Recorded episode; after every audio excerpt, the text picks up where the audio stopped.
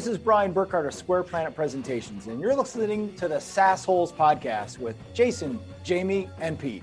Gentlemen, So, welcome to Sassholes, a podcast, uh, podcast dedicated to issues within the software as a service industry, SaaS. Myself, Jason, and Pete have a combined over, we round up 100 years of experience because 100 sounds great, uh, of a lot of mistakes, and we're happy to talk through all of them. Before we get started, uh, please rate us five stars on Apple Podcasts, smash that like button on Facebook, Instagram, follow us on Twitter, engage with us on anything you want to talk about on LinkedIn. We're all available to talk about. Today we have a very special guest, Brian Burkhart. Brian is the founder of Square Planet, and we're going to talk about sales presentations. But before we get through that, we have an ad. Pay for Pay the bills. We got to pay the bills. This episode was brought to you by NeuroNoodle. Uh, hey, athletes, get a doodle of your noodle today, a brain map before you start the season, the summer season, that is now, uh, to get a baseline to compare if you ever have that really unfortunate inc- incident of maybe a potential concussion. Get a brain check before the season starts so you have something to compare to. Um, in Pete's case, um, he would see brain damage before and after, so it would be uh, just fine. Right? Visit NeuroNoodle today. Tell them uh, the Sassel sent you. You get 50% off. Uh, if you tell them I sent you, you're going to get charged more. And NeuroNoodle is a great service, so please use it for anything for your kids and your and yourself. If it can be measured, it can be trained. All right, now on to the unfortunate. Once again, please like us before we get into start this. The joke of the day. Arnie, Yeah, Pete. Arnie. Yes, Pete. You know it's wedding season, but did you know why melons have weddings? No. They can't elope. Oh, God. You Leave us some comments on our blog at sassholes.net. you know, Love Pete, cantaloupe, by the way. your Love it. jokes- Fantastic melon. your one of my jokes are like. I would say the same thing to you that your jokes do to the to the guy who invented the number zero. You gave me nothing. And on to the next one. I, this competing joke thing, I don't, I know, I, I like it, but I don't really. I mean, we're, we're trying to be Marky Mark and Will Ferrell with the dad Yeah. jokes, and it's not it's not happening. We're more it's not happening. I just All want to right. Mark, that, that's uh, what I Conan I'm more Marky Mark better. than you're Will Ferrell. Hey, go say hi. Say hi to your mother for me. All right, now some shout outs. Hey, neuronoodle technician Brian Murphy just graduated from Northwestern with a degree in neuroscience. How about that? You know, I saw it, and his dad is the COO of Navy Pier. And my previous shout out, I think I gave it to him, was Arnie Rivera, who became the chief equity officer at um, Navy Pier. So I got to put those two. They, I'm sure they've met, but Hmm. um, I've met Brian Murphy. He's a good kid. Do you have anybody you like to embarrass? Oh, I've got plenty I'd like to embarrass. Uh, Jennifer uh, Garbacuda just started a job at D- uh, Digital Creative Operations at Epsilon. So I'd like to give her a shout out. Dennis Doheny, CFO at Hickory Farms. Mm, Oh, mm. You know what Hickory We Farms is get- there, Carney? we should get some sausage over here. Yeah, Hickory Farms. It's like, yeah. Don't they I do like, plenty of, do they do the cheese works or something like that? Don't they put the cheese infused? They got the bread, the cookies, the cheese, the sausage. the sausage. Yeah. yeah, I think I think I've had some cheese infused sausage. Which why? I Right. think I we had a lot of if you infused I mean, sausage. granted, it was delicious, but at the same time, Yeah. Did you really need to infuse it? You know. Yes. Yes. If it can be done, it, they they make you know they they make big giant cars and you know airplanes that go. Um, why would you not put sausage cheese in a sausage? It seems very basic and, and innovative. I like. Alright, Hey, I. I got to I got to shout out Brian Murphy. So postal, uh, not postal, uh, People.ai. I, I want to give them a shout out. They they've been hitting me up. Brian I'm really Murphy? Name's Brian Murphy. Yes. There's happened another Brian. Fur- so two shout outs of two people. Yeah, I guess they're both named Yeah. Murphy. Well, I just Yeah. I hang out with a lot of Irish. If you're not Irish, I don't really hang out with you. I guess. Yeah. Well, you are the master of infused sausage. He's a Notre Dame guy too. Just ask him. Yeah. All right. Any other shout outs we got? Uh, yeah, What? Angelo Angelo Bonanno, six years at Yelp. extortionist. We'll We'll All right, edit, so- it, we'll edit it out and post. Yeah, one more. edit that One, one one- one more. Brendan Sweeney. Yeah. Wait, they just got another uh, another yeah, round. big time. Big time. That thing is worth half a billy. Yeah. That's And that if you're it's- listening, if you're listening to this and you want a sales job, you should be calling Pop Menu Yeah. For Sweeney, I should have listened to you. Oh my God, half a billy. Yeah. Yeah, Monet. call Brendan, call Tony, call those guys. now, Monet. today. And I don't mean I don't mean the artist either. Okay. Any more shout outs, guys? No. Now you stole mine. Okay. Oh, oh, you got Sweeney? Yeah. Oh, we'll edit that out in post too. So, so uh, Jason, you brought a guest on, which we did not introduce at the beginning of the show because somebody doesn't know how to read a script. Would you like to Right. introduce our guest? I did introduce. I don't. Think Uh, I would love to.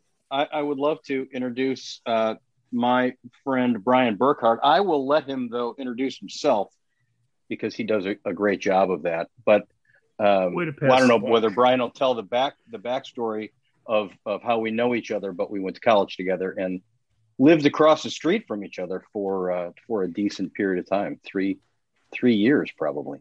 So Brian, why don't you introduce yourself? Tell us who you are, what you do, why you do it. Gentlemen, I I might just sit back and watch. Where? This is something. You guys are just kind of a thing here. This is Yeah, like a, clockwork. It's like this is a well-oiled machine, is what this is. Uh-huh. mean, you know, like the Tokyo Olympic Games, they are going to be run as smoothly as this intro section. I I mean, I feel, and probably led by a guy named named Brian Murphy. Clearly, Brian Murphy. Got to be a Murphy. Yeah. Got to be Brian Murphy. Uh, sincerely, it's really great to be with you. My name is Brian Burkhart. I am the founder and CEO of Square Planet Presentations. At Square Planet, we believe in elevating people, elevating people. That's our core belief. Everything we do, every action we take, everything is focused on helping individuals, teams, and enterprises step up their game. And that really revolves around the notion of business communications. Unfortunately, perhaps proven by the beginning of this podcast, business communications is essentially broken. And so our job is to make some waves. I'm out here in the hot, hot, scorching sun of Phoenix, Arizona. There is no water. The waves that we make are not of the aquatic variety. They are Yeah, about breaking from tradition and finding new creative ways to help people get their messages out with impact. We've been doing this a long time, have been uh, very fortunate to work with some incredible people at everything from C suites of some of the biggest brands on the planet to a whole bunch of founders. Uh, I've had the great fortune of being associated with some incredible institutions like Jason's graduate school, uh, Northwestern. Uh, you know, I'm, I'm not going to make too much fun of the Salukis and Marquette and Notre Dame. I, I'll, I'll get there eventually. But us Well, you can't. Does his homework. Does his The homework. Go right ahead, but you can't on the Marquette and the Notre Dame. you know, You guys can try gotta make fun of that, but we just ignore it. We know where we stand. It's top. So, needless to say, excited to talk to you guys about the state of sales, specifically with SaaS organizations. We spend a tremendous time, amount of time working with salespeople, the teams, and the enterprise level organizations to get their message right because it's complex and difficult. And so, our job is to make it more compelling and interesting. And any way you slice it, they should just be listening to you guys. So I got a question thanks. for you to start out. And I'm sorry, I'm jumping on this, but I do have a Yeah, question because I was I was looking at some of the stuff. You guys focus mainly on external communication, but what about internal communication? Do you guys handle a lot of that? Because I feel like internal communication at medium-sized to large companies is just completely messed up. I would actually say, Jamie, that we really do it the exact opposite. Oh, all right. I, Yeah. A good was- 80 percent of what we do seems to be internal. Um, Gotcha. that said, sales leaders, you guys get this. Often you are responsible for that internal message to the troops, but certainly external to potential clients and the existing client base. And so it can take both sides of that same coin. But it seems like when we work on projects, the original beginnings always are more internally focused. interesting. Yeah, you know, it's it's interesting, Brian, about that is, is in my role as a marketer, we tend to spend a lot of time on, you know, with with product launch or something like that, most of the stuff that we do is intended to train the internal teams around here's what's happening, here's the message, here's why you should care, here's why it'll help the client, here's, you know, in, in many cases, here's why it'll help you make more money if you're in sales or whatever the case may be. And then a lot of that gets repurposed externally. Um, so, so the stuff that we're doing is we're, we're trying to serve, serve both um, constituencies a little bit. Do you do you find that or do you find like hey brian come in we're, there's a huge organ you know i work pretty small companies. Huge organization help us get this message out. How do people typically come to you and hire you and what do they say their problems are those are great questions jason it's a little bit of all the above frankly the problem is often um, complex it can start with internal teams that should be called the sales prevention departments because there's a lot of that Mm-hmm. There are a lot of internal things, constraints that can really slow the roll of a sales team, whether it's a SDR internal team or a field reps. They're often really held back. And so their leaders will come to us and say, Can you help break through the clutter? And sometimes we've got to knock down some internal walls and get ourselves in trouble, but that's the nature of the beast. Um, I would say most frequently, it seems though that the work that I end up doing starts at a C-suite kind of level. Think like CEO founder level, who will work with it on some kind of one-on-one type of project, and then very quickly they'll say, "Ooh, there's something here. Can you help X, Y, and Z?" And then that leads to some additional stuff. The thing that never ceases to amaze me ever is the lack of congruence between inside and outside from both messaging, uh, core storylines, even the beliefs of the institution are often not known or at least well translated from group to group. There's just a lot of missed neural connections, if you will.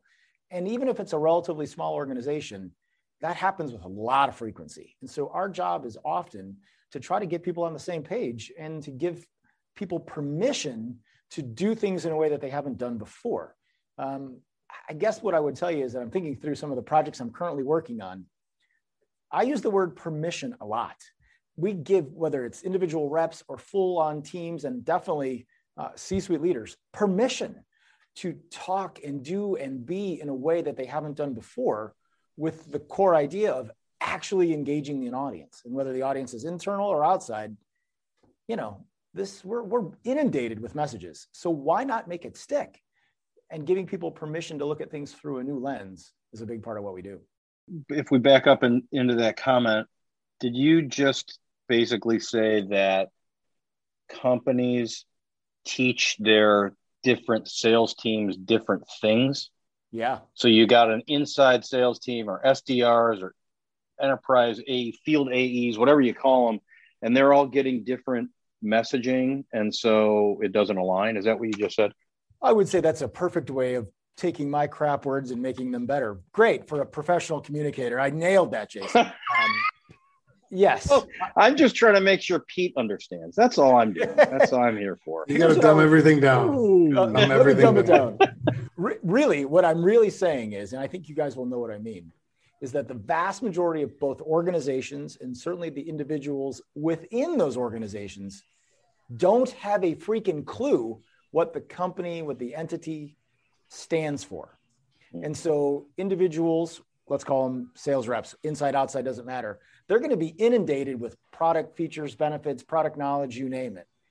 And that's great. That's important. Don't no doubt about it. We've got to know those things. But at the core, we need to know what the firm stands for. When you guys asked me to do an intro, the first thing I said is we exist to elevate people.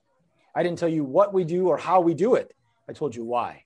And if that's enough, that's enough typically to really move the needle to the next level where we then get to, well, tell me more about the product. How's it work? What's it cost, etc. But most entities never, never get those core beliefs out first. Oh, Sounds like he's in the elevator business. We've had some really bad elevator pitches on this show. Well, you know that is a huge part of our work. I've been really fortunate that that's been such a bar, a big part of my world for a long time. Um, so you know we've had ten teams on Shark Tank, and I don't know how many billions of dollars of startups have gone through us on their uh, pitch. Uh, we continue to prove our worth, though. Just last week, we've been doing some work with IIT, Illinois Institute of Technology, bunch of different teams, and one of the teams that we coached won. They got the big prize and the whole thing. So when it comes to pitch, it's a big part of it. So how'd you get started doing this? I'm going to guess, Jason, that it's not too dissimilar from how you got started. When I was in fifth grade, I you were in for, sales. yeah, pretty much. Yeah, I ran for student council president of Oak uh-huh. Ridge uh-huh. Elementary uh, School out in the southwest suburbs of Chicago, and uh-huh. it was one of those kind of things where I can remember being 10 years old, literally, and being little and walking up to the lectern and there was a big gooseneck mic and I pull that mic down and it kind of squealed throughout the auditorium. And I was never going to be the greatest athlete or the best looking or some amazing artist or the highest IQ points. But in that moment as a 10 year old I recognized the power of communication. And so right then and there that was a really tangible formative moment in my life that set me on an instant trajectory towards communication and then things like while getting an amazing education at Indiana University Go Hoosiers, communications major, and I worked at Disney. I went to Disney University and worked down at Disney World, and I did things like uh, I was a game show host at hot at the, the hot hamburger game show at Hamburger University for McDonald's, all kinds of craziness. So I've been at this a long time, but it really started at a very early age. You're talking a lot about communication and a way of life and you know schooling, formal education and all that when you work with companies, how do you help them tie the quality of their communication to value or to revenue? I think that's really challenging for the C suite to understand. So, how do you help them do that? Well, it is probably the million dollar question. And it really comes down to creating enough empirical evidence to showcase that the work that we did actually made a tangible difference to the bottom line. And some of it is a, a bit loose, admittedly.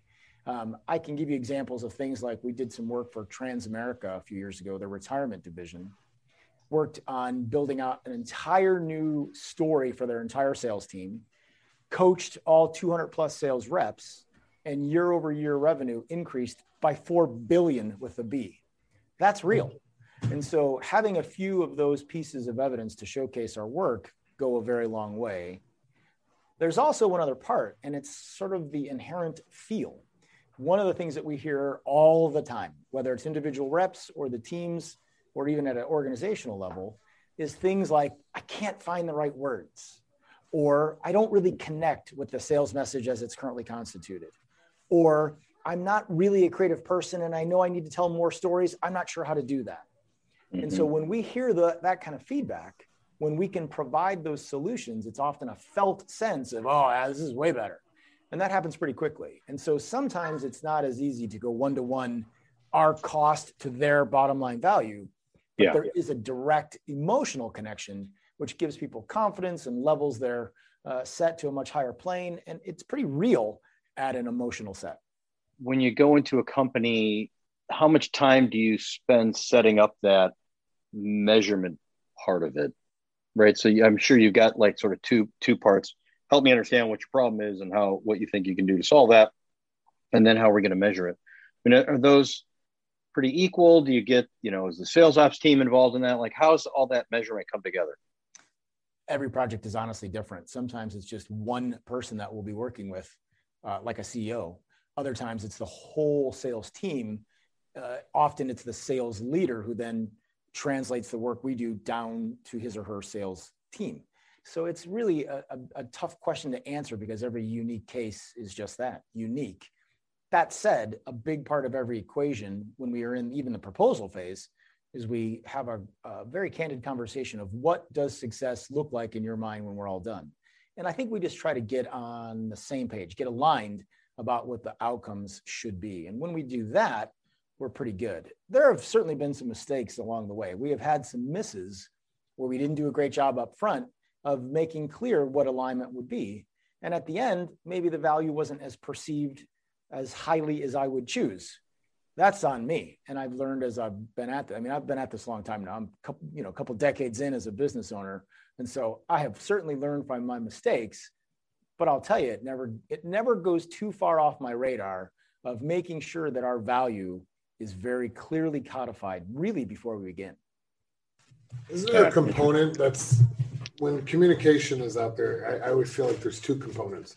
One, the storytelling. I need to be able to convey the message I want out there. That's a huge component. But then also in organizations, there's also that political climate. I need to communicate it to the right people at the right time and build up groundswell before I just lay this bomb on on the overall if it's going to be a pivotal change, right? So I would imagine there's two components and you're probably coaching through both of those components. Like how do we not only tell the story, but then how do we strategically communicate this so that it's not, you know, it doesn't come across like you did something wrong. You don't know any better. There are lots of components, Jamie. And I would tell you, it seems like um, more often than not, we get called in in two main scenarios. They are, we are killing it. We're running as fast as we can, and we're feeling like we're losing control of things. People have gone rogue. Can you help? That's one. The other is, we're in deep trouble. Things aren't going well. People are going rogue. Can you help? And either one of those scenarios is, of course, filled in by a million others. But in those two key uh, likely scenarios that I just described, not only is getting the story super important, but absolutely knowing when, how, and who to deploy it is a big part of the equation. Even things like um, sticking in sales for a second, should you do a new sort of sales strategy? Should you launch that at things like a sales kickoff? Maybe not maybe you're coming off of a great year and the momentum is so strong, you want to keep going and keep things as the status quo. It, it really depends. So every unique case requires us to rethink both the message and the strategy. The one thing that I can tell you is we always fall back on core beliefs. And some simple examples, and this will make sense, I promise. It's uh, silly, I know, but if you think about it, even a, a, a very simple consumer product like a Jimmy John's sub, they are never going to break from the notion that they are freaky fast. At no point does Jimmy John's go to the world and say, We're the best sub sandwich by taste. We don't have the highest quality ingredients. This is not the most expensive, amazing sandwich. It's also not the worst. These aren't the worst ingredients either. It's not the cheapest, it's not the most expensive, it's the fastest. And so once we know the core beliefs of the organization, we can bob and weave about when and how to deploy that proper story knowing that that core belief guides everything. It's actually based in psychology. It's called cognitive psychology theory, and it tells us that our beliefs lead to our actions. If you believe your body is your temple, you're going to work out. If you don't, you're going to drink and eat like a crazy person. And so, knowing the core beliefs, which is a big deal, helps us lead to the right actions. That's a so, long, twisted tale. Yeah. Sorry about that. It's Can funny I, you bring up you Jimmy John's because I was uh, I was at a friend's house over the weekend. Uh, their son works at a Jimmy John's, Got like the whole Downers Grove North cross country team working at the Jimmy Johns. So think about how sounds like a, and endurance that team. Yeah, they're gonna have a lot exactly. of endurance. They can deliver outside of their. They should get the track area. team to adhere to their uh, not the cross country yeah. team, but the sprinters. Get, freaky fast. Yeah, freaky fast, and all. Yeah, we'll race you for it. The, my my, my follow up sort of that is where we work together. It's funny. One of the things you said is some people would go rogue because it's not going well, and some people are going rogue because it's growing too fast. The weird thing is that that company that probably happened at the same time in different yeah. divisions. Yeah, exactly. Where one company's one side's just making things up, and the other side's making things up to try to save business. One's making things up to try to win business. Candor. That was the one thing that was it gets thrown around a lot. I think everyone says, "Oh, I'm so candid. I'm so candid. I'm so candid." Uh, what is your definition of candid? What, what what is a healthy way of being direct? What a spectacular question. Uh, I have not been asked that one before. So you got, you know, I think the thing is, let's use some synonyms perhaps. Uh-huh. Candor can be described as being authentic, it can be described as being truthful, direct, pick some words. Uh, all of those things have a time and a place. The thing for me about it, and I've found this to be true uh, both as certainly a business owner, but as someone who coaches C suite executives and founders, the truth is a big, powerful thing. And more often than not, uh, I have pushed people to be more truthful, to be more direct, to be more fully candid about what's going on. I can tell you that in our business, uh, it has been a huge part of the equation, even so much so. I'll give you an example. Uh, in 2020, when the crap was going to hit the fan with COVID, yep. we saw it coming. It was big time in Europe and I'd been down this road before, a huge part of the work that we do revolves around meetings and events. And I quickly saw that we were going to, and it ultimately happened. We lost about $10 million in contracts in roughly two weeks. I saw it coming. And so I said to my team of writers, designers, that kind of thing, gang, we're going to be in deep doo doo fast. I love you. I care about you. You need to get your resumes right now working. That's a really candid thing to hear from the guy that signs their checks. But it was done from a place of authentic love and care and respect for them. We want to elevate people, not tear them down. And so if you know the things that you stand for, if you know your core beliefs, it's really easy to act. And it's one of those kind of things where candor can certainly live in that environment in a really profoundly important way. The thing for me with some of the best leaders that I've worked with, and I'm talking like Amazon, and Coca Cola, Google, Citibank, Northern Trust, these are the kind of brands we work with, plus lots of really small uh, shops you've never heard of, those new and even middle tier firms that no one's ever heard of. Those really good leaders, the ones that really get it, they have no problem with candor. They understand that their authentic selves are on display every day. And the more truthful they are in every aspect of their world, the better they are at their worst times. Uh, I think COVID has certainly shined a light on the worst of us. We, we see our true selves at the worst of times, not the, at the best of times. And uh, for me, I'm intrigued by working with leaders that understand that and are willing to be more candid to answer your question fully, though, Jamie, I think people hold back. I don't think they do the best job they could. And there's lots of reasons why I get it. Um, I think about even stuff like my marriage. I've been married 16 years and I try to always be candid. I try to always give full truth, uh, full information, but sometimes it's hard. You're afraid of the blowback. And so we kind of react in different ways. I don't think it's any different in business you can't say anything to anybody these days. You know, yeah, you're going to offend somebody. So it's, you know, I can't keep up with the politically correct stuff. So you know what? You know, the, the corporate world, I hear you, man. Keep, keep it rolling. What I can tell you about candor, candor is if you take the R out, you can do. We market this show. You like that, Carney? I do. That's good. we, we market this show to look, we got a lot of experience. So what we elevate people by saying, hey, we've been around a long time and screwed up quite a bit. Don't do that. Don't do what we did. We have a lot of new leaders and a lot of new reps that come onto the show. You are the master of presentations. What are some of the rookie mistakes that you see out there that uh, first time reps put out there? Data dump, uh, regurgitation. What do you see out there? What's the one thing that we could help the new salespeople out there by listening to you on this show? Love this question. Here's what I would tell you, Pete. Number one, any and all mistake that you have either witnessed or perhaps perpetrated really can be baked into one single word, and that word is selfishness. If you have sat through, or worse yet, delivered a presentation that was just straight up painful, it's because you were selfish. And I want you to consider if you've been on an airplane ever and you tried to bring your bag on with you and you walk to your seat and you get there, even if you're like a group one kind of dude, and you get there and all of a sudden above your seat there is no space, you are pissed. And when it's time to deplane, you see the dude on the other side of the aisle who's got three bags and had none by their feet. You want to kill that person. That selfish human being is one that we want to throw into oncoming traffic, right? And so we don't like selfishness. It just is inherently yucky.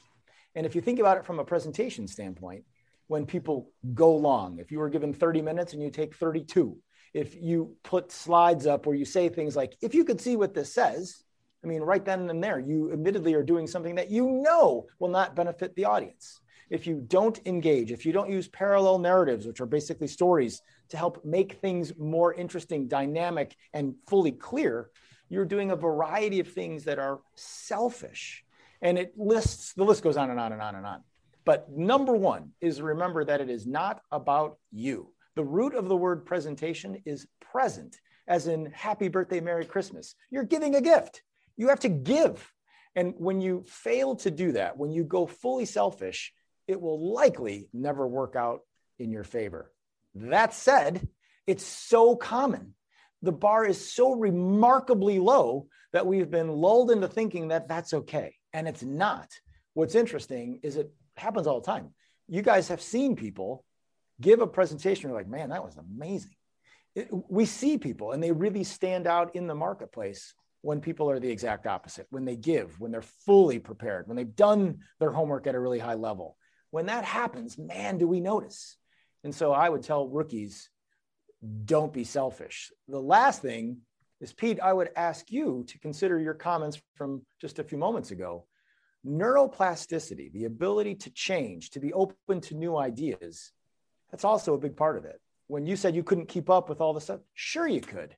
You are a bright, capable guy. You are adding self doubt and limiting beliefs just by your own choice of words. You are fully capable of making change and keeping up with whatever has to be kept up with. And so I would tell rookies and older vets don't limit yourself. You got mad skills. Self deprecation. Be careful with that. I feel like we just did some therapy results here. I don't know that's really high quality. Somebody did their homework. Holy cow. Wait, would you say self-deprecating? What you, you said? Be careful. Oh, I would say as a way to sort of, if you're experienced stuck in inexperienced, I always tend to self-deprecate myself to, you know, make sure people know that I'm an idiot just like they are. Um, that's different. Yeah, that's true. Two different things. Self-deprecating, especially self-deprecating humor, is a great way to connect. Yeah. It can create mm-hmm. a little bit more conviction in the sales prospect situation. But what Pete did was basically say, "I'm incapable." That's different than sort of making fun of himself. Um. And I don't like when people create limits to their own skills and perhaps abilities to do new things. I mean, Pete, you you got chops, man. And for you to sit you, here and say, I can't do that. You haven't seen me in a meeting. Yeah. you have not. It is uh, it is quite awesome to see. You don't spend three decades doing what you did at places like achieve the kind of success you achieved, start your own business, coach people the way you do by being a chump. And so I'm putting two and two together. I, I admit you are wildly capable. I will agree with you. I am not a chump. The difference between champ and chump is you. Jeez, he's got all of these, by the way. Really, he does. He's got a whole pocket full. You know what happens so, when you assume, Mel Pete? Tell me. I'm not kidding that softball. All I'm saying is, if you're a new newbie and you do a presentation and you didn't rehearse it beforehand and you turn around and read the screen, that would be check selfish. out gone. Yeah. Yep. That would be selfish, right? Mm-hmm. So, what about so Brian, uh, was there a formula that you could give these kids like hey if you're going to present for the first time here it, it's not the all seven or nothing. seven. Here's a little bit of a formula that you try to adhere tell people they adhere to. Yeah this gets really complex but i will try to make this super simple. Uh, the easiest thing i can tell people especially those that are brand new but absolutely i don't care if you're a grizzled old gray-haired vet this works. It actually goes back to the ancient Greeks. I'm talking like Aristotle, Plato, Socrates. They talked about how humans learn through the notion of ethos, pathos, and logos. It's basically brain, heart, and gut. And the way to do that in today's words and ideas is to essentially answer three questions. And so I tell people get analog, whether it's a yellow pad, a whiteboard, whatever it is, turn off your damn computer and PowerPoint first and foremost get pieces of paper or whiteboards and start answering three questions that are analogous to ethos, pathos, and logos. And those questions are what do you want the audience to know? That's with a K. What do you want them to feel? And then what do you want them to do? Know, feel, and do. The do is typically easy, especially in sales. We know that we want to either have them sign the contract, go to the next part of the process, whatever it is. Do's easy. Feel is the emotional con- connection. And this is the part that's often left out. No, again with a K, this is all the logical argument. That's the easy stuff. That's what the white paper, PDF, or the brochure or the website, that's what that's all about. And so all you really have to do is find the right balance of no, feel, and do. It does not need to be equal thirds. You just need to have all three. What's interesting is the vast majority of people who do even things like inside sales have never even thought about this. They they start dialing without even knowing what they want the prospect to do. They're just going through the script. They're not mindful of it. And so if you can answer those three questions really well in advance, you're going to be so far more prepared and able than your peers. And it just takes a matter of time and intentionality. But once you do it, you did it and it's done. But people just don't take the time to do it. I mean, to add to that, know and do is not what a sales rep is there for. A sales rep is to do the feel. Yeah. Because know and deal do is what Jason and marketing and e-commerce is there for is the know and do. If we only need a know and do, then we don't need a sales rep. That is well said. Thank you. Ethos, Yeah, Pathos logos. Oh my good. Hold on, Ferrara. I'm on Yeah, Pete says that all the time. Well, We talked, Aristotle, Jason. man. Pete sent me some money. He said, I need you to work ethos, pathos, and Totally. logo." For, for those newbies out there, I mean, it's important. Think of it like a slot machine, okay? If you're going to persuade somebody, Aristotle said, hey, man, ethos, you got to be likable. So don't be a tool. Logos, logic, okay? Have a reason for your argument. You can control those two things. The third one, you can't. Pathos, I look at that as the mindset of the individual that you're talking to. In order to persuade somebody, it's like a slot machine cherry, cherry, cherry. You need those three things to line up in order to persuade someone to your point of view. So I'm on, all on board, man, Brian. That, board. that's awesome. Here's what On Pete board. did too, gang, is he told us a story. And Plato said, those who tell the stories rule society. And so even things like using that parallel narrative of a slot machine, it keeps the audience engaged. The neurons fire more. And so we can make fun all day about the ancient Greeks doing their thing, but there it was, loud and proud, in charge in real life. Hey, Jamie, I wanted to uh, piggyback on something you said uh, around, you know, marketing's there to to to build out the know and the do, and and sales team works on the feel, and I agree with that. But I would also say that the most successful salespeople are super entrenched in the know and do, also where they tell a story about the know and the do, right, and that burnishes the message with that buyer. And and to me, though, that's what I think the best the best salespeople I know. They're they're the ones who come to me and say, "Help me understand one more time about what this means. Help me. Should should we really say it this way, or can I try to say it some other way?" Like those those reps that do that are actually thinking through in their head, how do I help people understand at a at a deeper level too? The prospect is going out there doing all sorts of education and it's that like moment of truth with the rep that i think the best ones they hit all three of those I, so I totally agree. i'm with happy as a marketing so I totally agree with what you're saying. I think some of the reps get caught too much in the know, meaning they get too much Yeah. into the features and they want to know every single feature. And it's like, guys, those little features are bells and whistles. They don't really Yeah. perform the way you think they do. That's right Um, but I, I, I do think they need to know the know and the do. I just think reps are paid for the feel. Here's what I would tell you Yeah. about that, gentlemen, is that the best always seem to get better. I mean, for real, look at all the organizations that you've been with. There's a certain number of salespeople who probably hit quota every year and end up on the free trip to Turks and Caicos- Caicos. It's always the same guys or girls that are always at the top. And of course, there's a few newbies, but the way it works typically is the best seem to get better. I believe you're both right. But in my experience working with a lot of individual sales reps, those that really deeply are students of the game and focus on truly understanding all three components of know, feel, and do, those are the ones that crush quota. Those are the ones getting the free trip. Those are the people on stage at the end of the year at the awards ceremony. They care. They do the work and they put the time in. And I think as much as anything, you're talking about newbies, what we can teach them is you got to work. I mean, there's just no handouts here. It's a choice. It's a choice you get to make. And all too frequently, there's a, I mean, even Salesforce will tell us 70% of salespeople across all verticals fail to hit quota. That's a lot of failure. And so it's just a matter of being uh, an active participant in your own success. are you called in to do a lot of to rework a lot of sales training or are you more called in for because because sales training is a very specific thing right so or are you called in to help with the overall i mean they fit together i just don't know how that i call you and i say gosh i've got this issue Or board communication to the board, right? Yeah. yeah Because that too I have weekly and monthly stipulations that we have to adhere to to the board, and it's constant. I would say that I never, ever, never, never, never say that I'm a sales trainer.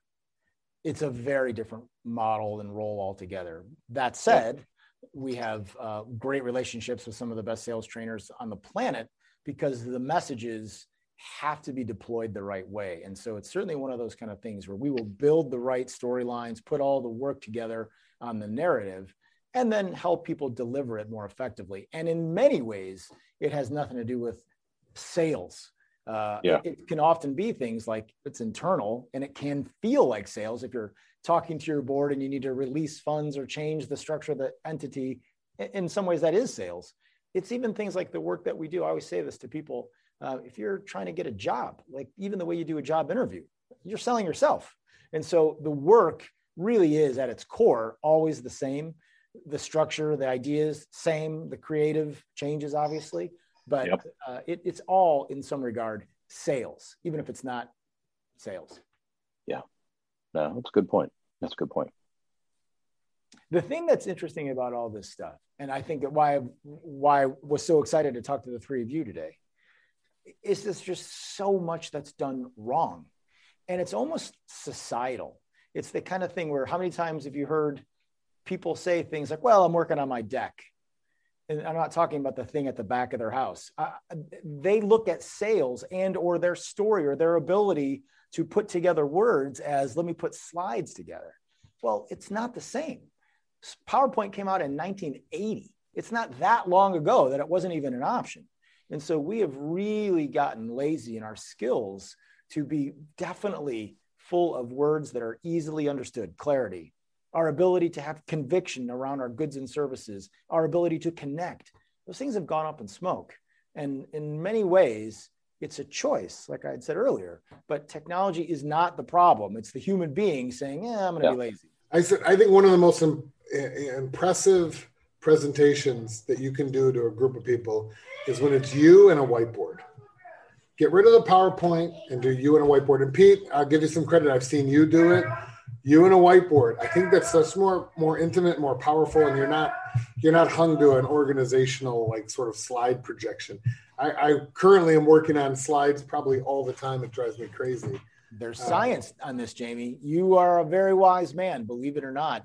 The neural firing rate is exponentially higher when we watch someone whiteboard in real time. Even if it's a video, you can do it in video and still our neurons are firing at a greater rate. We are more engaged. Um, maybe my favorite story along this line, I was doing a keynote presentation to about 500 people at United Airlines. Um, I remember this very, very well. It was the day after the election when Trump won.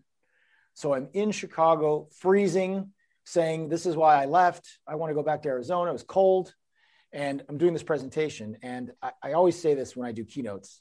Um, I would rather have a dialogue versus a monologue. And so, by all means, interrupt, raise your hand, shout out a question, bring it on. And so, I'm about 15 minutes in, and these two ladies who are two thirds of the way back, sitting side by side, clearly they were designers because they just got all over me about the idea about how slides are the most important thing, and they're yelling and yelling. And I had a wireless mic on. And so, as they're kind of barking at me, and it was playful, but yet they were serious. I'm walking towards the back of the room where all the tech AV stuff is. And um, I basically said, All right, ladies, here's the deal. I'm going to prove to you that I don't need slides. If I'm not effective at the end of my 60 minutes, 45 minutes from now, then say so. But if I am effective, if I know my material, if I can elicit some emotion and I can finally make you do something, if I'm effective, then say that and like Liberace with a grand flair, I rip the cord out of the computer, the screens go black. And for the next 45 minutes, I was slideless. Now, I own a presentation company. We've got designers who do this stuff for a living, but it's about content and delivery first, and not by a little, but by a lot. And at the end of those 45 minutes of slideless presentation fun, they admitted, of course, that you know it was pretty good, and I got a big round of applause and the whole thing. Yeah. I mean, not a dry eye in the house. I bet. Yeah, it was fun. Yeah, it was uh-huh. cool. Uh huh. All right, that's cool. So, what competition did they go to? Another bad joke. Brian, can you can you recommend somebody half as good as you to come on the show next? What do you want them to talk about? Let's get a little bit more specific, Pete. Well, somebody you've met along the way, you've presented to a bunch of different types of companies. We have a bunch of new sales leaders, a bunch of new reps different verticals, different backgrounds, any sales leaders, any business owners you think, or other uh, people in your line of work that would, you could recommend? I've got a bunch for you. Uh, three that come to mind. I'll be quick. One is Dan Yeah. Patak, Chicago based, founder of Jump Seat, unbelievable uh, series of essentially workbooks, a structure for marketing and sales. He's an incredible human being. So Dan Patak is number one. Number two would be out of Portland, Oregon, Miss Casey Jones. She is all about mindset, getting your mind in the right way and understanding motivations of buying and people's behaviors and social media. She's amazing.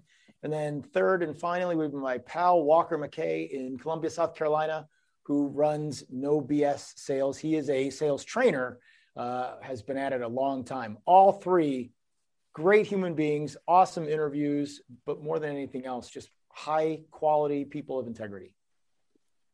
We need more of that on this show. Yeah, Absolutely. High integrity. We don't have a lot of that. Well, hey, our time is coming up, so thank you so much, Brian, for for joining us today on the Yeah. podcast. Uh, once again, I think they can they can uh, reach out to you through LinkedIn or go to. Um, uh, Squareplanet.com. I will tell you that Are you a round earther? Are you a flat the, the flat flat Earth? Right? definitely not a flat earther, Jamie. It is round, people. This is- the science is pretty well. Gravity doesn't make any sense if it's not flat Earth. is It's round. Um, is it okay? Can I ask permission from you guys for something? Can I call Yeah. myself a sasshole today? You sure can. Oh yeah. You, You are You a are. asshole. a genuine You are. sasshole. yeah. And you know where you're from? Uranus. Oh, Hey. Let it edit and with that out too. A lot of editing going today. Yeah, we have a lot of bad dad script. jokes. All right, script. Well, sorry. Th- Thanks for listening to our sa- the Sassholes the podcast on behalf. This is what of you happen when you don't rehearse. See this? Pete. This is what you get. Oh, hold on. I was just going to say cue the non-copyrighted music.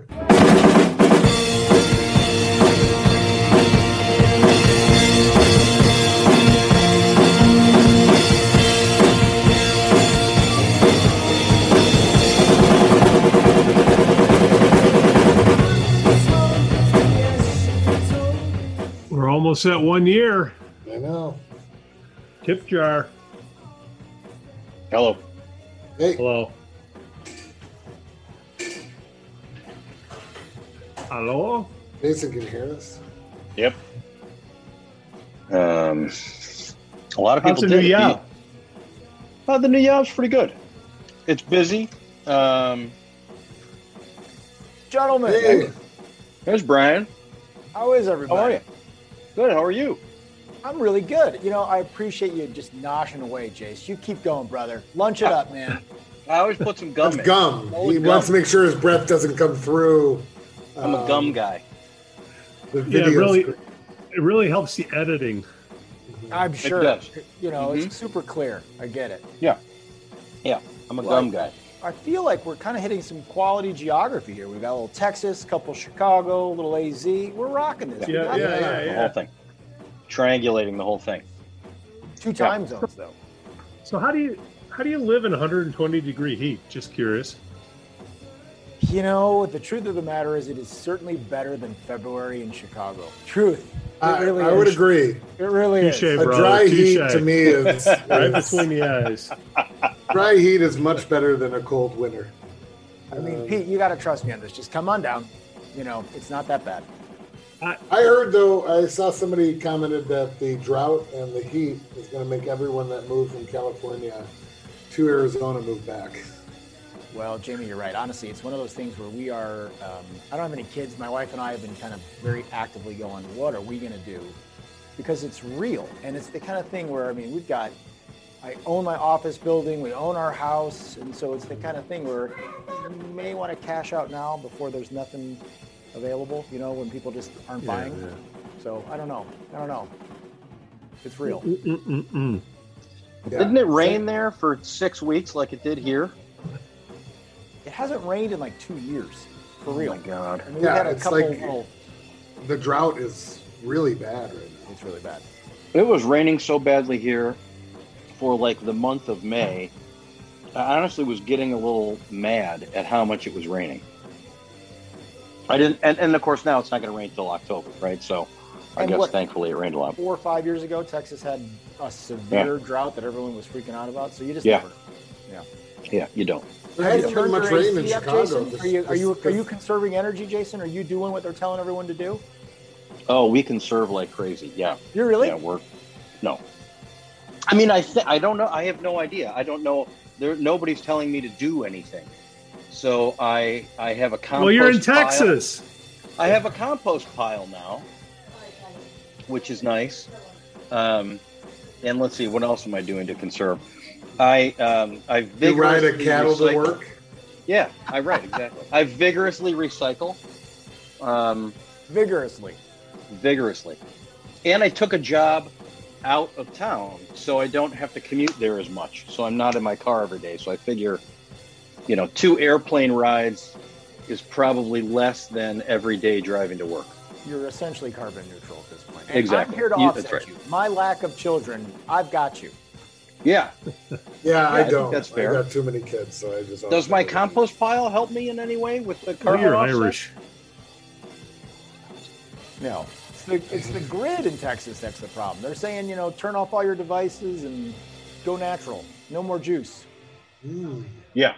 Well, they have not yet told that to the um, homeowners association here, which does not allow for uh, solar anything. So Well, why would that's you? not going to happen. the I, state of who, who can? fossil fuels, more oil. That's Bring right. That's Yeah. right. That's right. That's right. Go That's bigger, Solar go home. panels, You're in Texas. panels. Right. Oh. All right, somebody grab the wheel of this boat. Well, yeah. I mean, Jason, do you want to grab Jamie- the wheel this time? no, you do an amazing job. I do an So- amazing. Oh, No, wait a minute. actually- out. Actually, he doesn't. Um, He gets mad all the time. Well, I think we start off. Pete writes the script. I just rehearse. I don't even rehearse it. Um, you don't read it. I, Show me the script. Show me the script. You Can't you know that he can't? I just don't read it to bother you. all right? So I think at first we, we like to start off with you saying, "Hey, Hi, this is Brian intro- Burkhart with Square Planet, and we're Yeah. listening to the Sassholes with Jamie, Well- Jason, and Pete. Something like that. Brian boom! There we go." Brian you're on a podcast too, so you got this. You know the, Trust the guy. See that little mic he's got right there? That means he knows what he's doing. yeah, he's he's a little bit more professional. Hey, I've got a pretty nice mic, or you can't even see it anymore. I don't, don't, don't. I don't. Don't. Yeah. Don't do Yeah, that. Don't have bring the zero video Wi-Fi camera lower than it needs to be. Yeah. And, and do you have the cufflinks? Are you wearing cufflinks? I've got my orange Lego cufflinks. Look at working. that. You see, he loves his orange Lego cufflinks. Nice. It's oh real. man, snappy. All All right, right. Brian, we're we're going to be quiet now and let him do his thing. Me or Jamie? No, you go. You go do that without us talking next time. This time. Okay, you got it. So I'm just going to go right to the camera, and it's going to be something like this. Hi, this is Brian Burkhart of Square Planet Presentations, and you're listening to the Sassholes podcast with Jason, Jamie, and Pete.